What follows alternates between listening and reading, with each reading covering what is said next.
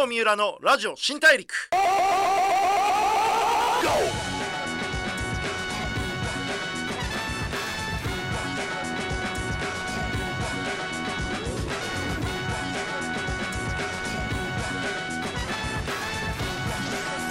こんばんは。FM93 AM1242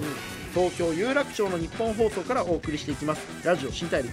ザ・ブレイクスルーカンパニー GO の代表で PR クリエイティブディレクターの三浦貴弘です。いや前回のショックアイさんの歩くパワースポットとしての話だったんですけれどもなんかもう聞いてるだけでちょっと元気が出てきますしある種運気が上がっていく。やっぱり歩くパワースポットなだけじゃなくて聞くパワースポットでもあるんだなってちょっと思ったんですけれどもそういったいろんなジャンルで活躍している方と話してですね、まあ、ライフスタイルはもちろんですしその方がどういうふうに世の中を見てるのかどういうふうに未来を見ているのかそんな話をお伺いしながらリスナーのあなたと一緒にたくさんの発見を重ねていく番組それがラジオ新体です。さあ今夜も前回に続き湘南の風のショックアイさんをお迎えして、えー運気が上がるお話聞いていこうと思います。どうぞよろしくお願いします。Breakthrough here 郷三浦のラジオ新大陸 Breakthrough ザ・ブレイクスルーカンパニー GO の三浦貴弘がお送りしてきます。ラジオ新大陸。新型コロナウイルスの感染拡大を防ぎながらこうやっていい番組をお届けしたいということですね、えースタジオの中、えー僕一人で普段はゲストの方に来ていただいてるんですけれども今回は僕一人で、えーやらせていただいています。ゲストには、え電話の向こうでお話を聞かせていただいていますがあのラジオとしてはねほとんど変わらずにあの熱い情報楽しいお話を聞かせていただけると思うので、え全く気にしないでやっていけるんじゃないかと思ってます。今回は、えー前回に引き続きゲスト湘南の風ショックアイさんにお電話でお話を聞いていきますショックアイさん今日もよろしくお願いしますあ、よろしくお願いします。いや前回もすごく面白い話だったんですけれども今日もよろしくお願いします、あ、よろしくお願いします。あのーショックアイさんといえばやっぱり歩くパワースポットとしてまあおなじみですけれどもあのー運というものをどう考えるかという話をいろいろ聞いてきたんですけれども、はい、今っはいて、まあ、ショックアイさん本当にミュージシャンとしても大人気だし当然、はい。あの歩くパワースポットとしても皆さんからこう慕われてる部分があると思うんですけれども、なんかこう今って家にいないといけない時間が長かったりして不安を抱えてる方すごく多いと思うんですよ。はい、でまあ、このタイミングでそのショックアイさんが昨年発表された書籍で「歩くパワースポット」と呼ばれた僕の大切にしている小さな習慣という本を今回期間限定で全文公開に踏み切ったとお伺いしました。これあの自ら出版社にこう直談判されたっていうことなんですけれどもこれどうはいうきっかけでそういうことをされたんですか、いやー、なんか、やっぱり自分ももちろんね、いろいろこうライブがなくなってしまったりとか、はいこうなんか、まあ、イベントがなくなってしまったりとか、まあ、これから控えツアーもあるしとか、不安もあるんですけど、はい。なんか自分自身がなんかその不安にこう苛まれる自分、すごくそんな自分は嫌だし、うん。で同じような思いを抱えてる人は世の中にたくさんいる。それでこう、それでその中で家にいる時間、うん。僕も家にやっぱりいて、みんながこう自粛、仕方ないけれどうん。自粛をして、拡散を防ぐことで、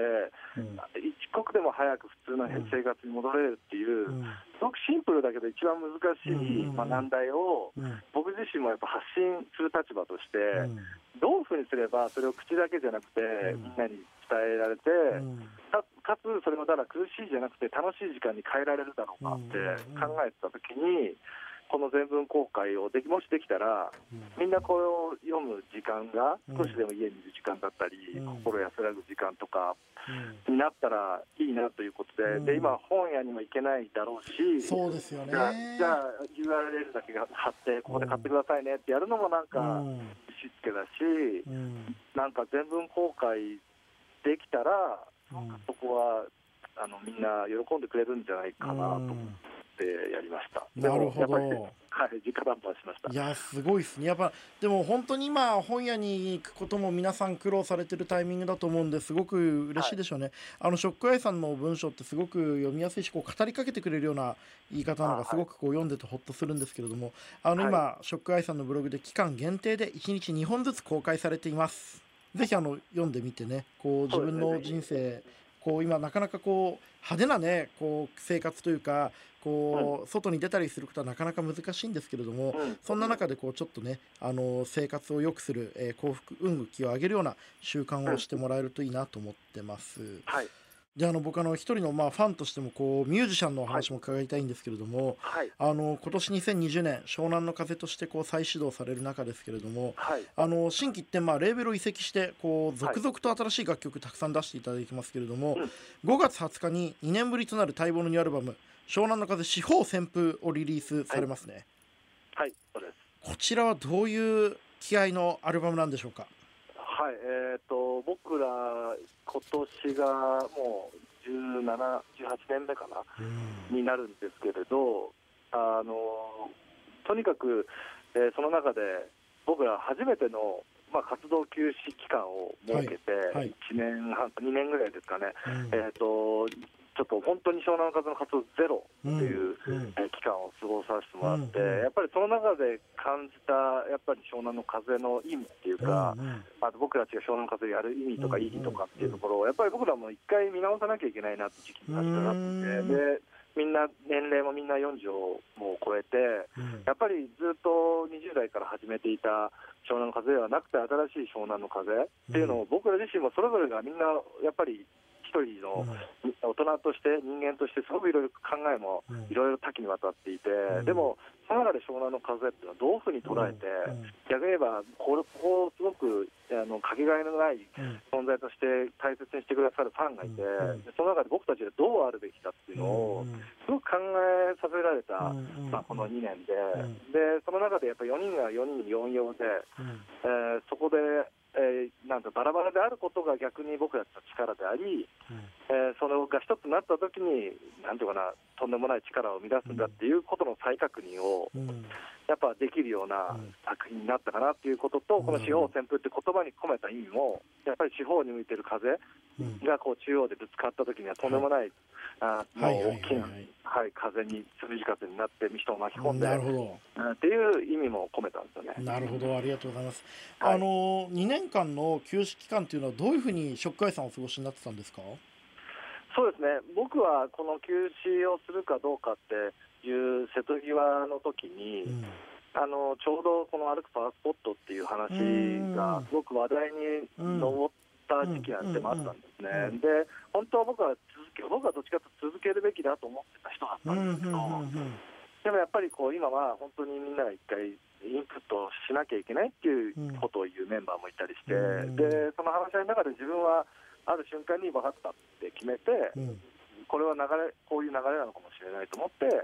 そのえー、とちょうどその行列が出るっていう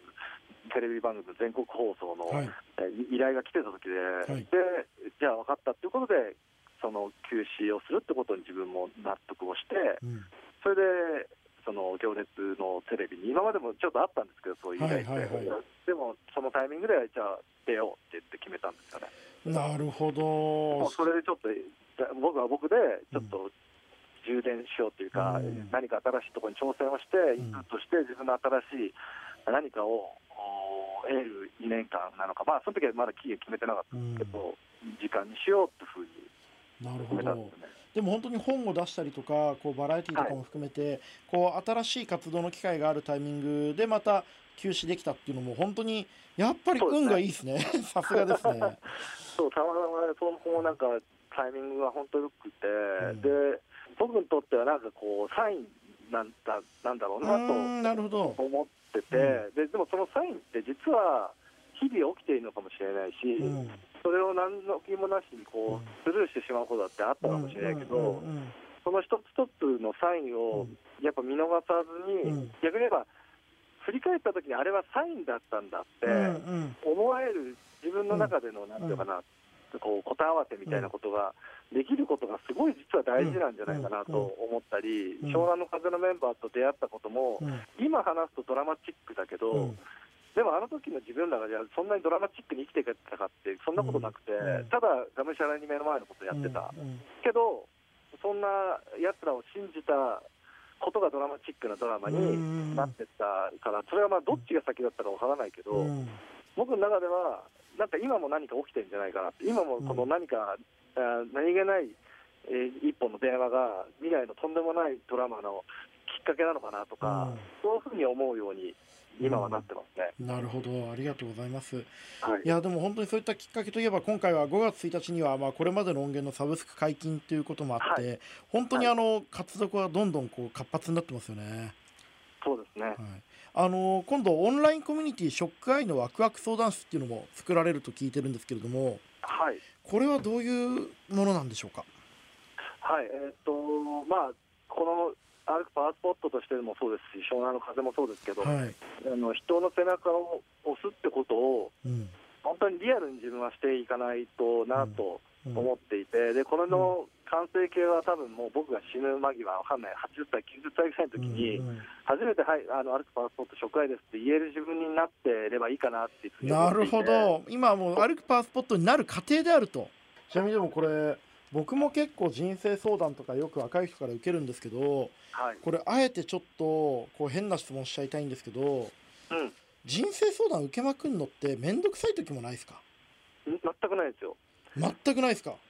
そうなんです。だからこれ、不思議で、僕、昔から大好きで、はい。人の相談を受けるのが、なんか偉そう、あのえ偉くもないのに、なんかこう、あすごいか一緒に考えて、答えを、まあ、出たのか出ないのかわからないんですけど、はい結構していたタイプなんですよね、実は。ただ今はやっぱりこう立場がある中で、うん。ちゃんとした答えを導き出さなきゃいけないなって思いで、うん。例えば勉強したりするのも楽しいんですよね。なるほど。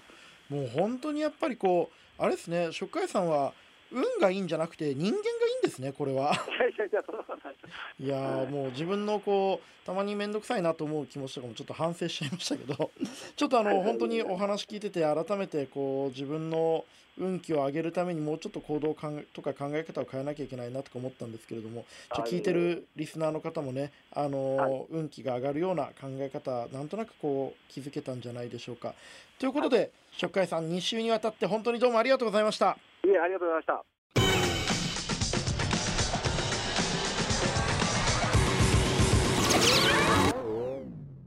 郷三浦のラジオ新大陸「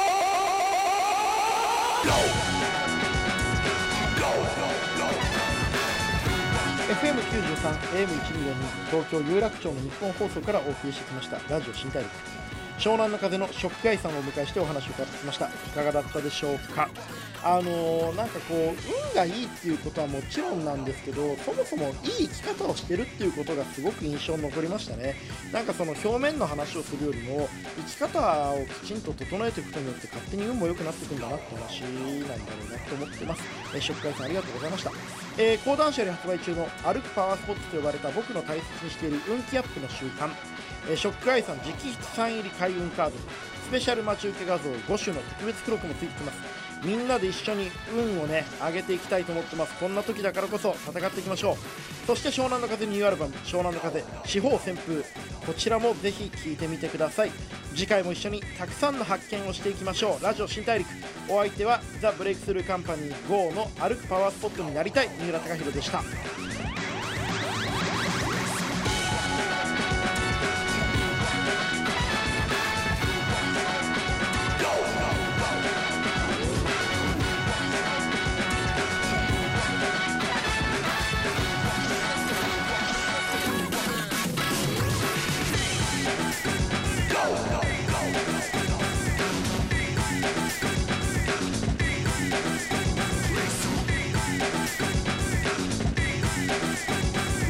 Go!